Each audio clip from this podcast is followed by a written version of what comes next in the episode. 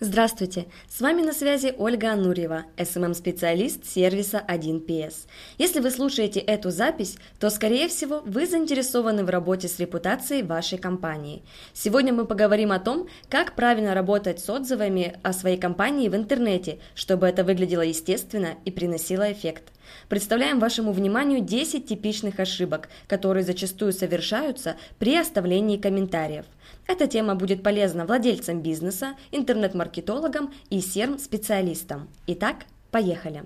Начинающие бизнесмены задаются вопросом, как заявить о себе? Один из вариантов – начать кричать на каждом углу о своей персоне, компании или бренде, мусорить листовками и штамповать баннеры.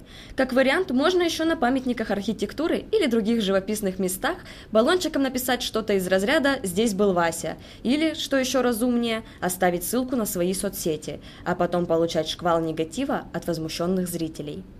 Но шутки в сторону. Заявить о себе можно в интернете, и один из способов – крауд-маркетинг. Он подразумевает размещение отзывов о вашей компании на площадках, где обитает ваша целевая аудитория.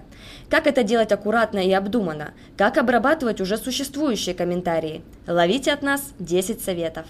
Нельзя впадать в крайности и писать слишком много хвалебного о себе.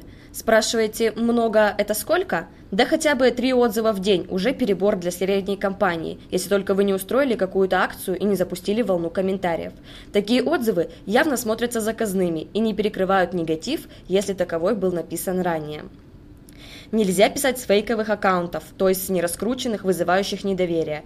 В этом случае фальшиво будут смотреться и негативные отзывы, и хвалебные. Нельзя хвалить самих себя. Чаще всего это выглядит попросту глупо. Потенциальным клиентам важны настоящие искренние рекомендации, а не написанные хозяевами бизнеса. Само собой, такие отзывы не принесут пользы. Вероятнее всего, над вами просто посмеются и вряд ли к вам обратятся. Нельзя писать о себе только хорошее. Идеальных компаний, как и идеальных людей, нет. У всех бывают неполадки, косяки и сложности. Главное – уметь из них выкручиваться. Пользователи не дураки. Рано или поздно они поймут, что все положительные отзывы вы написали о себе сами, и тогда ждите, что нахлынет волна негатива. Нельзя переходить на личности, хамить, относиться пренебрежительно и обвинять во всем клиента. Даже если он не прав, нужно вежливо объяснить ситуацию, прояснить спорные моменты, извиниться и прийти к общему решению. Нельзя писать шаблонно. Такие ответы выглядят как формальная, незаинтересованная отписка. Вы – робот-машина, с которой неинтересно поговорить и от которой нет пользы. Клиенты любят индивидуальный подход, когда их проблемы решаются в частном порядке. Нельзя писать с ошибками. Неграмотная речь отталкивает. Создается ощущение, что на том конце с вами общается сотрудник, некомпетентный по всем вопросам. Нельзя перенаправлять клиента на другой телефон или сайт. Зачем создавать отдельный ресурс, где вроде как можно задать вопрос, но в итоге вы на него не отвечаете? Такой подход, честно говоря, раздражает. Ведь если клиент написал вам, например, ВКонтакте, значит этот способ связи ему наиболее удобен, и получить оперативный ответ от представителей компании он желает здесь и сейчас. Нельзя затягивать с ответом. Обычно отзывы пишутся с пылу с жару, на эмоциях. И если это плохой комментарий, проблему нужно решать оперативно. Через месяц, полгода, год вопрос наверняка будет неактуальным, а вы, естественно, уже потеряете клиентов, в том числе тех, которые увидели негатив без ответной реакции. Чем дольше затягиваете, тем больше людей не обратятся к вам.